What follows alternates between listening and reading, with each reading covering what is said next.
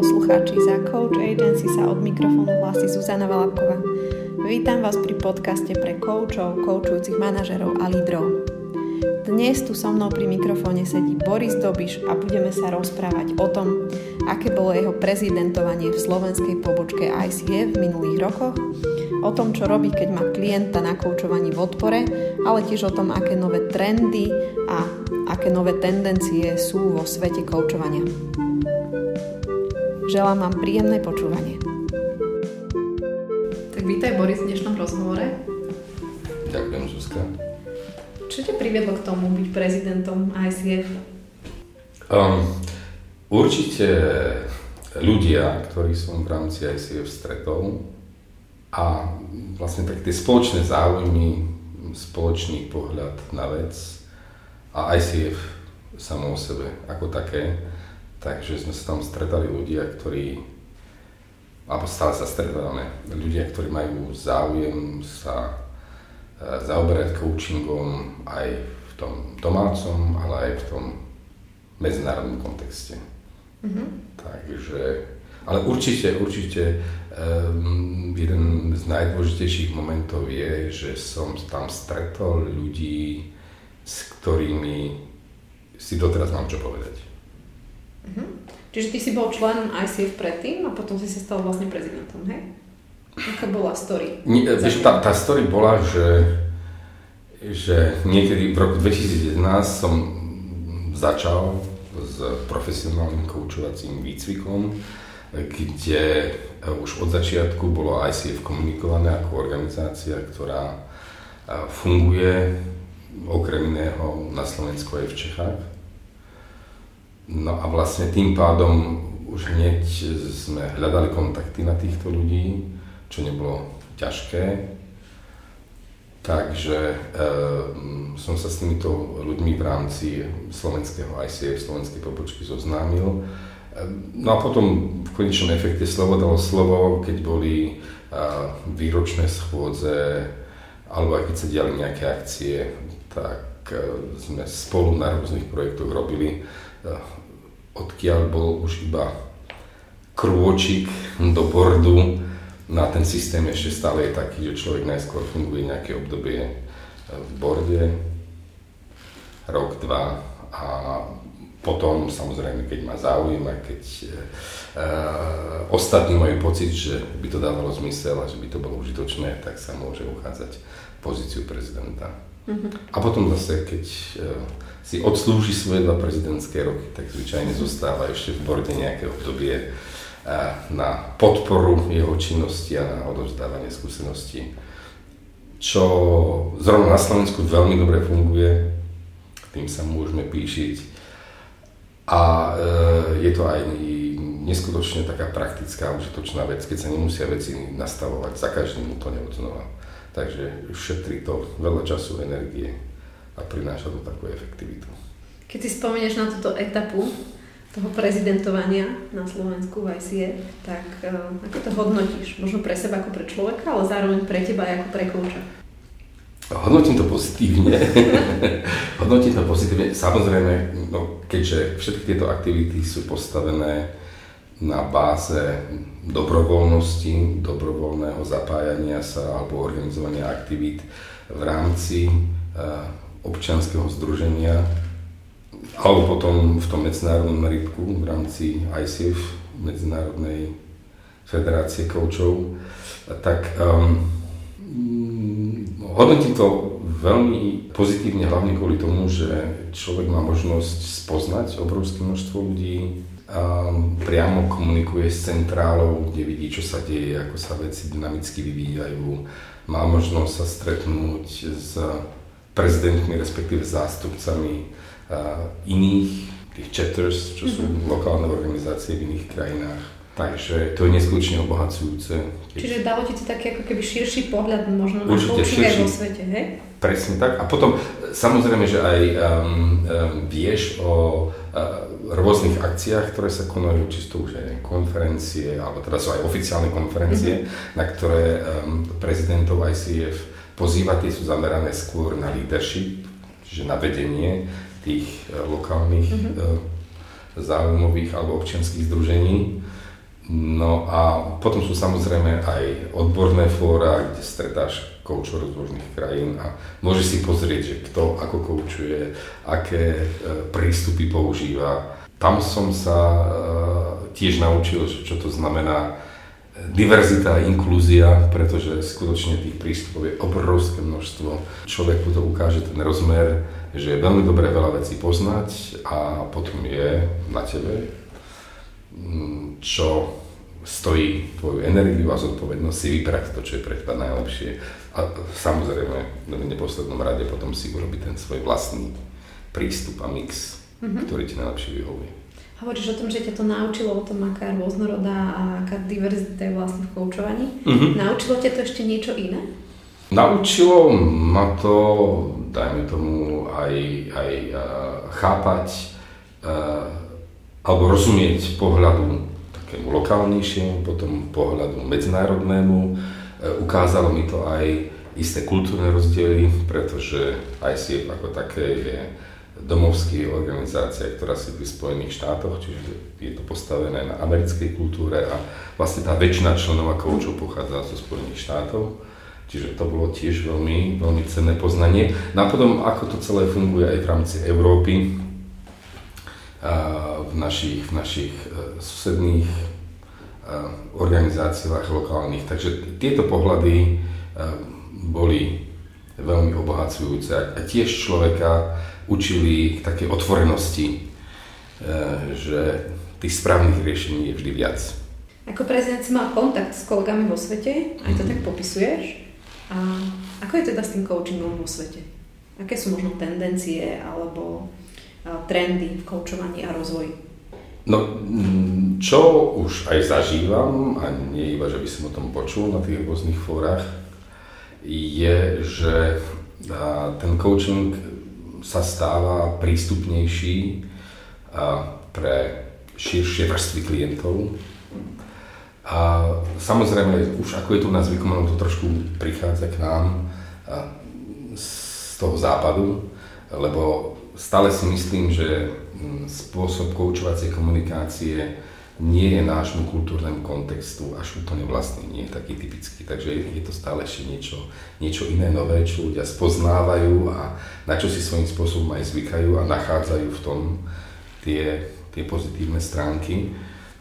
Takže um, to sprístupnenie väčšiemu množstvu ľudí spočíva napríklad aj v tom, že uh, narastá objem virtuálnych koučovacích sedení, uh-huh. uh, ktoré sú tým pádom aj menej nákladné, lebo nikto sa nemusí nikam presúvať, všetko sa deje prostredníctvom elektronických médií. Um, bývajú aj časovo stručnejšie, čiže ja neviem, pol hodinu, maximálne 3 čtvrte hodinu, čiže sú také údernejšie a tým pádom sa ich dá absolvovať e, za, dajme tomu, rovnakú investičnú jednotku väčšie množstvo, čiže tým pádom sú prístupnejšie. Teraz hovorím možno viacej o korporátnych klientoch, e, sa môže e, do týchto koučovacích programov zapojiť nie iba stredný a vrcholový manažment, ale každý to samozrejme závisí od firmy,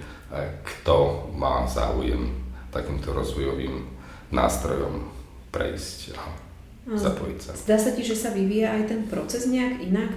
Lebo coaching je do istej miery ako keby rola, že je nejaký coach, ktorý má nejaký proces, ktorý vedie s klientom, mm-hmm. že či vidíš nejaké rozdiely v tomto, že vo svete, že možno aké sú také trendy alebo, alebo tendencie toho koučovacieho procesu, lebo ako sme sa rozprávali, tak ty si spomenul, že napríklad aj kompetencie teraz budú revidované a ICF prinesie novú formu. Možno sa to vo veľa veciach nezmení a bude to to isté, ale že v niečom predsa len sa to vyvíja. Že, že v čom sa to podľa teba vyvíja? OK, no vidíš, ten e-mail prišiel včera alebo dnes, ešte by som mal otvoriť a naštudovať. Ešte to je? Ešte je to áno vyslovene okay. také, že z PC vytiahnuté, že čo všetko to znamená, aj etický kódex, aj kompetencie mm-hmm. sa majú teraz, alebo sú v procese tej revízie. Tie konkrétne príznaky, keďže som to ešte nečítal, priznávam, tak neviem pomenovať, eh, ale vychádzam z toho, že keďže tá koučovacia profesia je relatívne mladá, myslím si, že teraz budeme mať za chvíľku, to ICF ako také bude mať 25. výročie. Tuším, áno, tiež sa mi to iba marí. Hej, bude 25. výročie, takže všetko sa už nejakým spôsobom vyvinulo za tých 25 rokov, aj spoločnosť sa posunula a to, čo fungovalo pred tými 25 rokmi, už dnes sa môže vnímať ako také obsolentné. A, takže pravdepodobne z tohoto vznikla tá potreba a určite, keďže keď by sme sa pozreli na coaching ako na, na biznis, na spôsob obživy, tak aj tieto isté obchodné praktiky sa zmenili, tak si viem predstaviť, že aj to má dopad či už na kompetencie uh-huh. alebo na ten etický kódex, ale myslím si, že o tom bude dobre sa porozprávať extra, že čo sa zmenilo okay, a nezmenilo. Okay. Čiže môžeme dať podcast alebo spoločný ja rozhovor na tému zmeny kompetencií. A že sa to dobrá téma. No a ja si myslím, že to by bola dobrá téma aj na nejaký pírkem napríklad. Uh-huh. Uvidíme ešte. Môžeme ponúknuť. Tiež, tiež, jak sa to, uh, ako sa to celé vyvinie. Takže uh, Určite tak, ako sa menia potreby ľudí, aby to bolo celé rýchlejšie, efektívnejšie, možno údernejšie, možno dostupnejšie, e, tak sa budú musieť trošku zmeniť aj tie základy, tie pravidlá, na ktorých to celé stojí. Takže e, ja viem, že teraz som veľmi všeobecný, ale vychádzam z toho, že doba je rýchla. Prichádza mi taká tá otázka toho, keď hovoríš, že ako sa tí ľudia menia, tak majú iné požiadavky. Tak by ma Presne, zaujímalo, ja, ja myslím, že čo, čo sa ty má, že, že ako ty vidíš možno, že sa ľudia menia, lebo tiež si coach, prichádzaš do kontaktu, čiže čo je iné možno, keď si začínal coachovať a aké iné požiadavky od klientov prichádzajú teraz? Čo vnímam, to možno zopakujem, že je ten pohľad na tú prístupnosť, že coaching sa stáva prístupnejší v rámci korporátu väčšej skupine ľudí, nie iba tým najvyšším uh-huh. manažerským pozíciám. Potom, čo ja sám vnímam, že uh, prichádzajú aj dopity od možno to znie tak divne, keď to poviem, ale od ľudí z ulice, čiže mm-hmm. nekorporátni klienti. Zase nie je to ten typický life coaching, nie je to taký typický, najmä tomu rodinný coaching, ale že ľudia sa chcú baviť o veciach, uh, riešiť veci. Myslím si, že v našom kontexte to súvisí aj s tým, že predsa len sa vyvíja tá individuálna zodpovednosť jednotlivca a prejavuje sa aj v tom, že ľudia sa chcú zamýšľať, teda nie iba rozprávať, zamýšľať, ale aj pohnúť v rámci e, ovplyvňovania a tvorby svojho života vlastným spôsobom. Uh-huh. Čiže možno je to u nás keby som bol konkrétny, je to možno aj posun z takej tej viktimizácie, o ktorej sa hovorilo, že, mm-hmm. že nás ten osud unáša, no, že my sme obeťou hrozných mnohých vecí. Takže teraz e, mnohí cítia tú potrebu, že chcem ja sám pochopiť seba samého a ovplyvniť a chytiť to do vlastných rúk. Takže táto zodpovednosť za seba samého, aj ten istý, v tomto zmysle by som povedal pozitívny individualizmus, e, zohráva určitú úlohu že ľudia sa chcú stretať s koučami, kde ten coach má obrovskú výhodu práve tej takej neutrálnej osoby,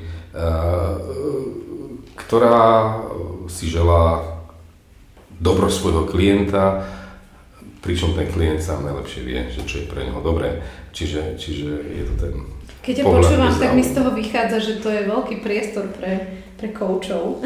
Je, je to obrov, je to asi nekonečný priestor, čo vôbec, ja vnímam coaching ako veľmi užitočnú súčasť komunikácie a ľudská komunikácia je také mnohoraká a je tam tak obrovský priestor, že som si istý, že nikdy ho nevyplníme celý.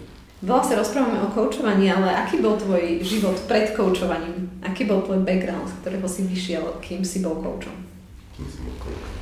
No, uh, môj, môj život bol korporátny, takže to je určite aj dôvod, prečo tak stále sa svojím spôsobom vraciam ešte do korporátneho sveta, lebo, lebo je mi blízky. Inak taký úplný prapôvod je prírodovedný, biológia, chémia. A potom som síce dlhé roky robil v obchode, na rôznych obchodných mm-hmm. pozíciách, pričom stále si dovolím tvrdiť, že obchod je dosť veľa o biológii, pretože, to je zaujímavé. pretože ako všade je to také, že ten silnejší svojím spôsobom vyhráva, alebo keď si zoberieme na Darwina, ten, kto sa vie viacej prispôsobiť a lepšie sa zharmonizovať s potrebami klienta, tak pravdepodobne viacej toho na tom trhu miestni za predpokladu, že je to naozaj pre ľudí užitočné, mm. lebo je otázkou času. Kým ľudia na to prídu, že čo je užitočné nie užitočné. Čiže um, je, tam, je tam dosť veľa spoločných menovateľov a uh, veľmi sa mi páčil uh, taký ten prerod e, z človeka korporátneho cez taký konzultantský medzistupeň uh-huh. Na človeka vnímajúceho coaching ako neskutočne dobrú, kvalitnú, užitočnú formu komunikácie, pretože e, vo veľkej miere sa tam prejavuje záujem od človeka, o to, ako veci vníma, vidí, ako cíti, ako myslí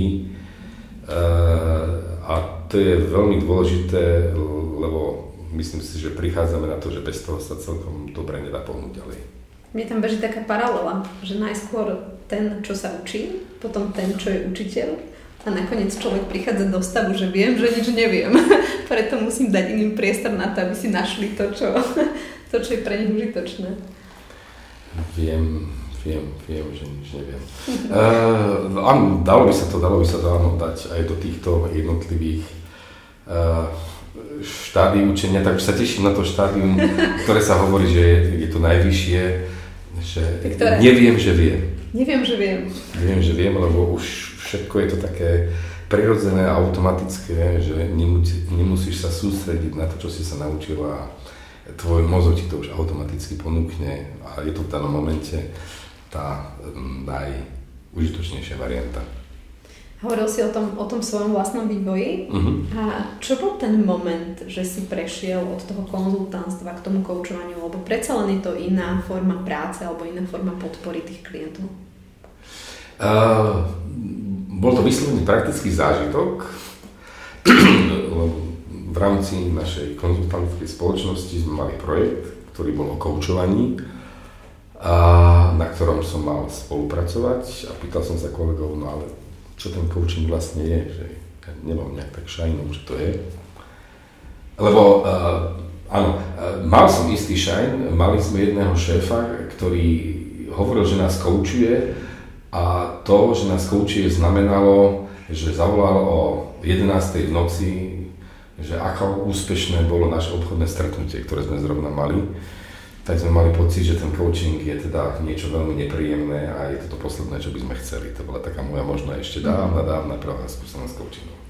No, ale potom v rámci toho projektu, aby som sa vrátil, tak išlo o coaching, tak som sa pýtal kolegov, no, no dobre, a čo teraz mám robiť? Tiež, tiež volať tým ľuďom o polnoci a vypytovať sa ich?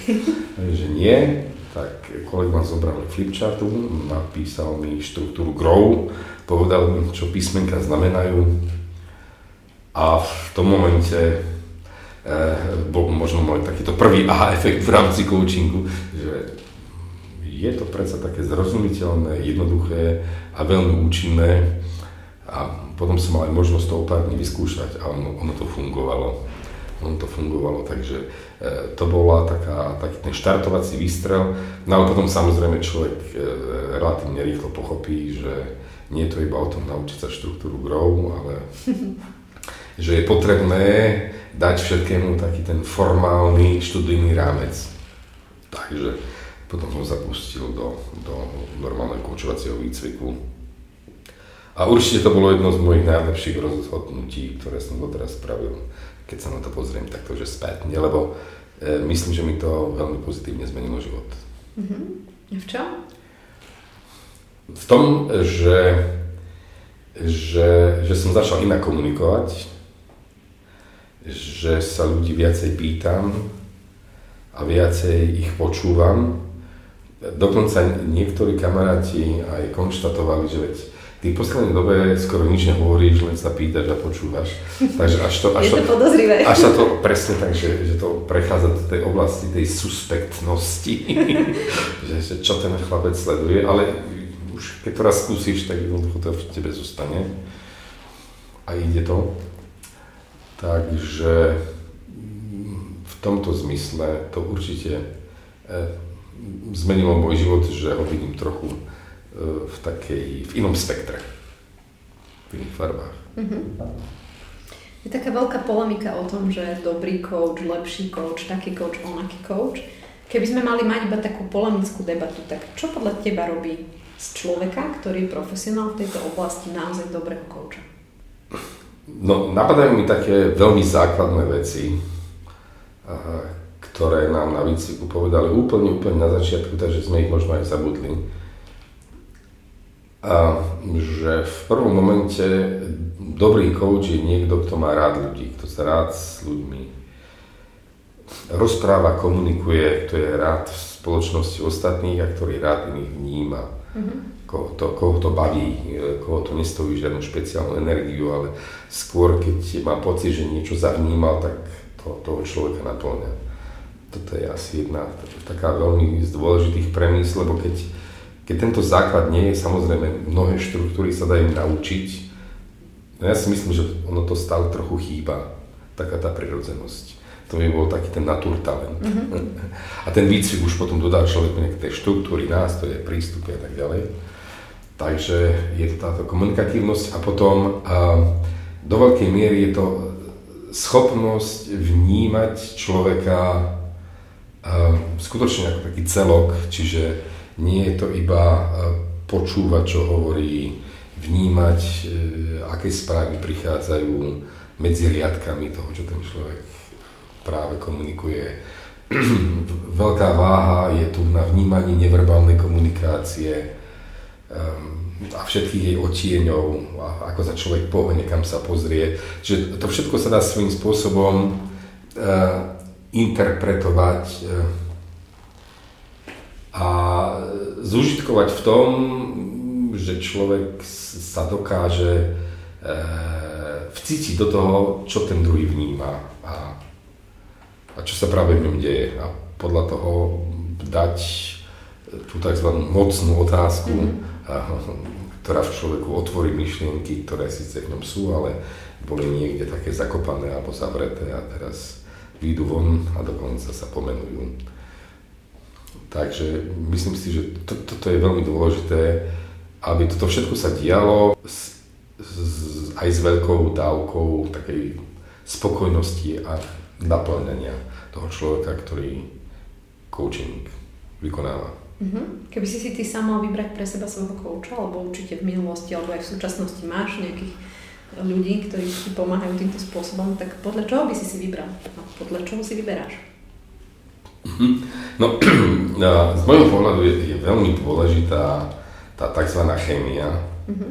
ktorá, o ktorej sa hovorí hlavne pri tom prvom, čo v rámci tej koučovacej systematiky je vlastne nulté stretnutie, keď sa stretá potenciálny klient s potenciálnym svojim koučom a, kde vlastne hlavnou úlohou tohto stretnutia je zistiť, či medzi nimi funguje istá chémia, pretože aj, myslím si, že sám neviem povedať prečo, ale keď e, stretnem človeka a rozprávam sa s ním, tak e, od začiatku cítim, že či by to asi fungovalo alebo nie.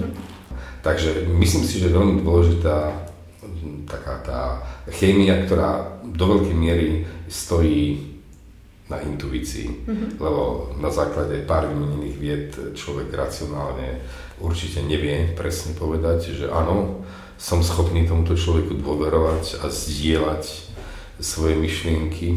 Čiže v tej chémii, keď tomu dobre rozumiem, je skryté to, že vnímaš nejakú, alebo predikuješ nejakú dôveru k tomu človeku, že tebe by som asi povedal veci. To, je ten prvý stupeň, to je ten prvý stupeň. Ono už, um, samozrejme v tom prvom momente nikto nevie, že čo by povedal, čo by nepovedal, ale ide o takéto bezpečné prostredie, že s kým sa cítiš mm-hmm, tak bezpečne. A keď ten pocit máš, tak už potom, potom prichádza práve tá úloha toho kouča, že použiť tú mocnú otázku a to, to bezpečie e, umocniť a nechať prištiť tvoje vlastné myšlienky.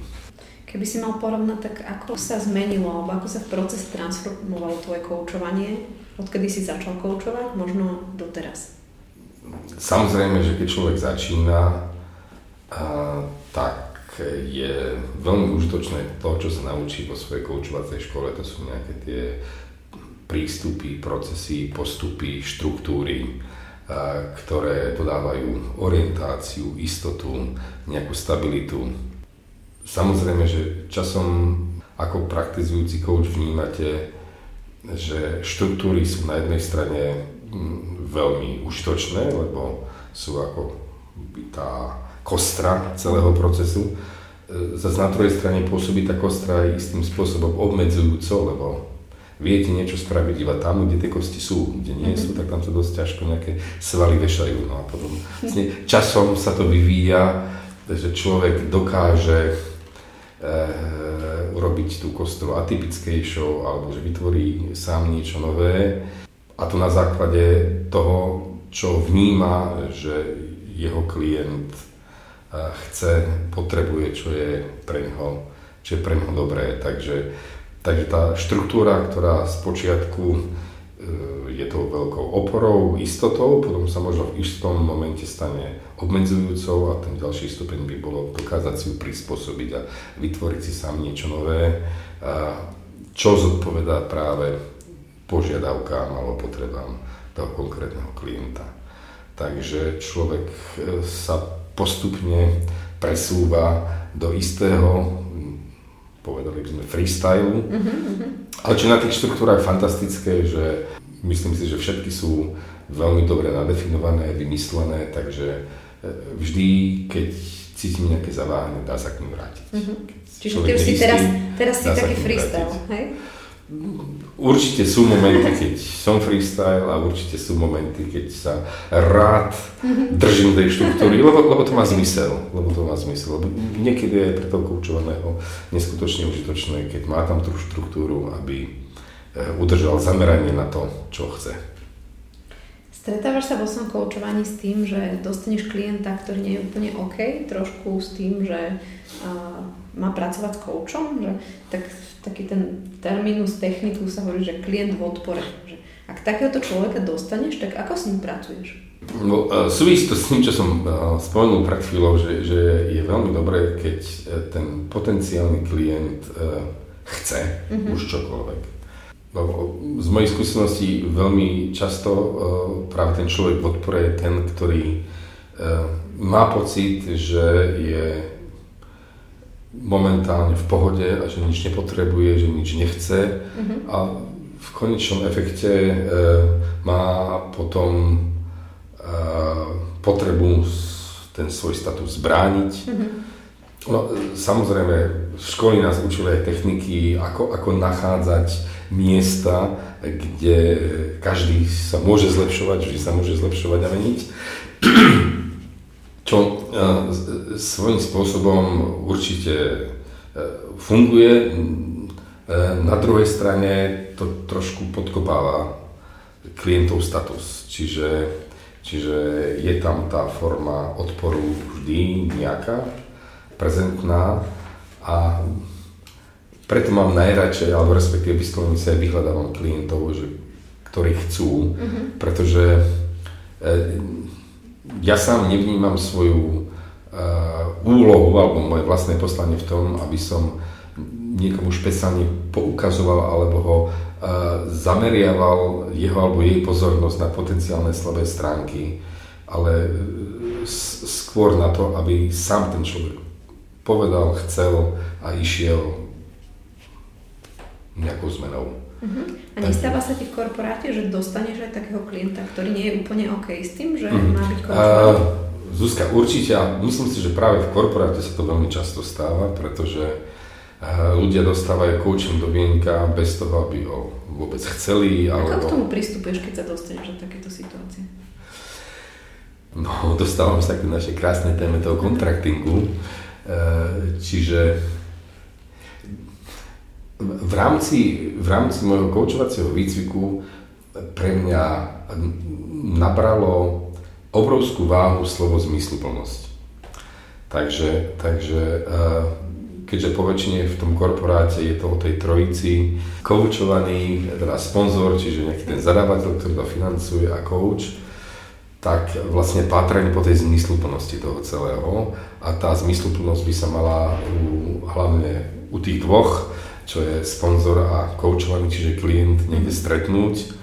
No a určite je tiež podstatné, aby coach teda vnímal a rozumel, že kedy obidve strany povedia, že aha, áno, bolo to zmysluplné, je to zmysluplné, čo sú príznaky tej zmysluplnosti a podľa čoho poznáme, že to, čo sme spravili, má zmysel a bolo to dobré a bolo to užitočné. Takže pátranie, pátranie po tomto. Um, sú momenty, keď, dajme tomu, korporátny klient má k dispozícii jedno, dve koučovacie sedenia, čiže tam určite nepôjde veľmi o nejaký transformačný coaching, ale skôr taký transakčný, že sa rieši nejaká konkrétna situácia. Mm-hmm Takže po väčšine ľudia si veľmi cenia svoj čas a tak zvykne celkom dobre fungovať otázka, že keď máme spolu stráviť hodinu, tak čo by sa malo udiať, aby som mm-hmm. potom na konci povedal, že to bol rozumne užitočne strávený čas a že, že z toho niečo máš a už potom môžeme ísť ďalej, že čo by to malo byť, podľa čoho to poznáme a teda a teda. Čiže, čiže um, je, to, je to hľadanie toho momentu zmysluplnosti, užitočnosti, vhodnosti.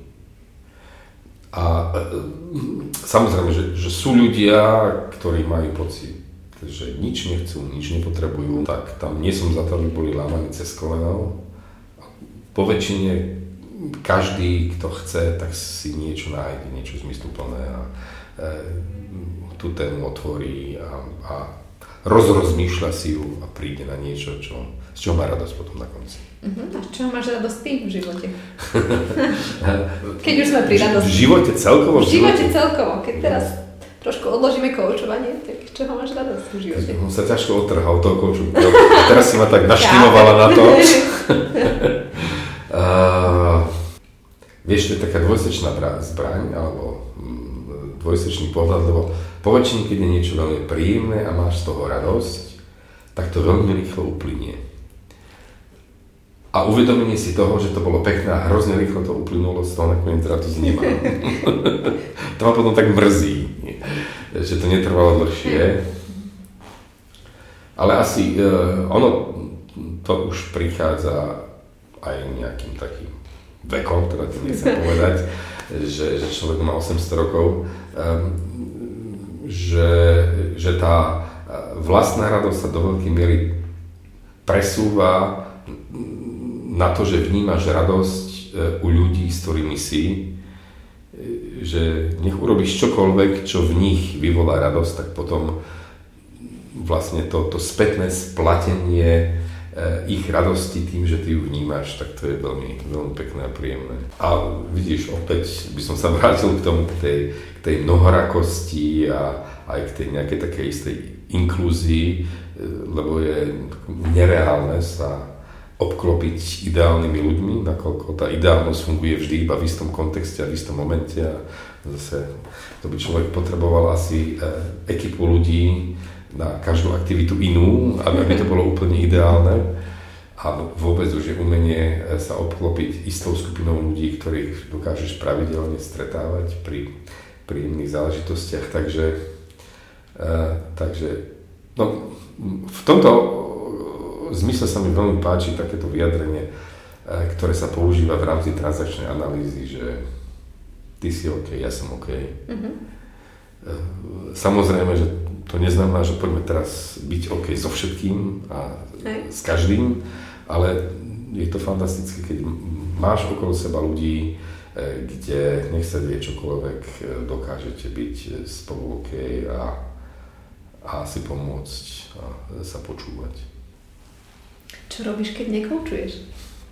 Že dosť veľa rozmýšľam nad vecami, možno niekedy až zbytočne. Takže a e, v rámci tohto uvažovania závidím nášmu psovi, ktorý, ktorý je vždy totálne prítomný, e, lebo ja som rád buď v minulosti alebo v budúcnosti a keď e, chcem si uvedomiť prítomnosť, tak viem, že mám ísť za psom a začal s ním komunikovať a potom sme obidvaja určite veľmi prítomní. Takže Takže to. Rád trávim čas, keď koučujem s tými ľuďmi, o ktorých som mm-hmm. hovoril, s ktorými sa dobre cítim. Možno nejaká myšlienka na záver, ktorú by si, ktorá ti beží hlavou, alebo ktorú máš z toho premyšľania, ktoré robíš, keď nekoučuješ. Keby som povedal, že kebyže to bol taký že last call, mm-hmm, že čo mhm, ešte mm-hmm. povedať. Áno, že... last call. Určite si myslím, že, že, že veľmi dôležité, aj keď nie je to vždy jednoduché, a zachovať si, zachovať si takú otvorenú myseľ, e, samozrejme aj s prítomnosťou emócií, no tie sa nedajú odfiltrovať, od... dokázať hm, počúvať aj ostatných, ale aj sám seba, lebo vidíš to, niekedy to môže behať do tých, do tých extrémov, že človek buď počúva iba seba, alebo iba tých ostatných, ale toto dobre tak namiešať a vyvážiť tiež nie od veci. Nice balance, počúvanie seba. Na, na, na, na, taký, áno, taký, mm-hmm. že aby, aby, aby sme sa dostali do toho I'm OK, are OK, alebo are OK, OK. Takže to by bol, to by bol ten balans. Ďakujem ti veľmi pekne za rozhovor. Na zdravie. Aby sme boli OK. A tak želáme aj vám, vážení poslucháči, aby ste boli OK a veríme tomu, že my sme OK, vy ste OK a že ste si našli v tomto podcaste niečo užitočné, niečo inšpiratívne. A teším sa na ďalší podcast. Lúči sa Zuzana Valapková a Boris Dobiš. Ahojte. Počúvali ste podcast spoločnosti Coach Agency pre koučov, koučujúcich manažérov a lídrov. Od mikrofónu sa s vami lúči Zuzana Valapková.